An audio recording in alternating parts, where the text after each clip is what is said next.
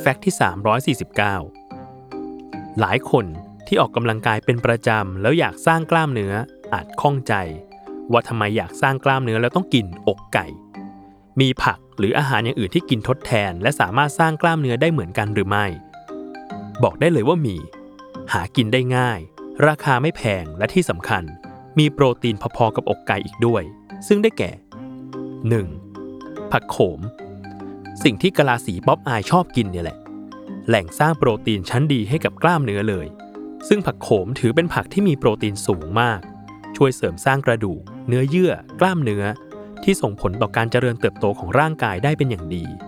โดยผักโขมหนึ่งถ้วย ให้โปรตีนแก่ร่างกายเราถึง 6 กรัมเลยทีเดียว 2. หน่อไม้ฝรั่ง เป็นผักที่มีแคลอรี่ต่ำมาก โดยหน่อไม้ฝรั่งเพียง 100 กรัม จะให้พลังงานเพียง 20 กิโลแคลอรี่เท่านั้น และที่สำคัญ หน่อไม้ฝรั่งยังมีโปรตีนเป็นส่วนประกอบสำคัญอีกด้วย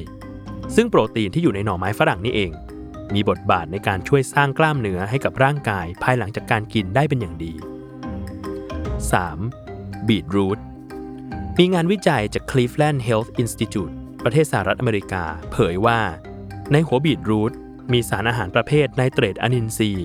ที่นอกจากจะช่วยควบคุมเรื่องความดันโลหิต หลังออกกำลังกายแล้ว ยังเป็นสารที่ส่งเสริมให้กล้ามเนื้อในร่างกายทำงานได้อย่างเต็มประสิทธิภาพมากขึ้น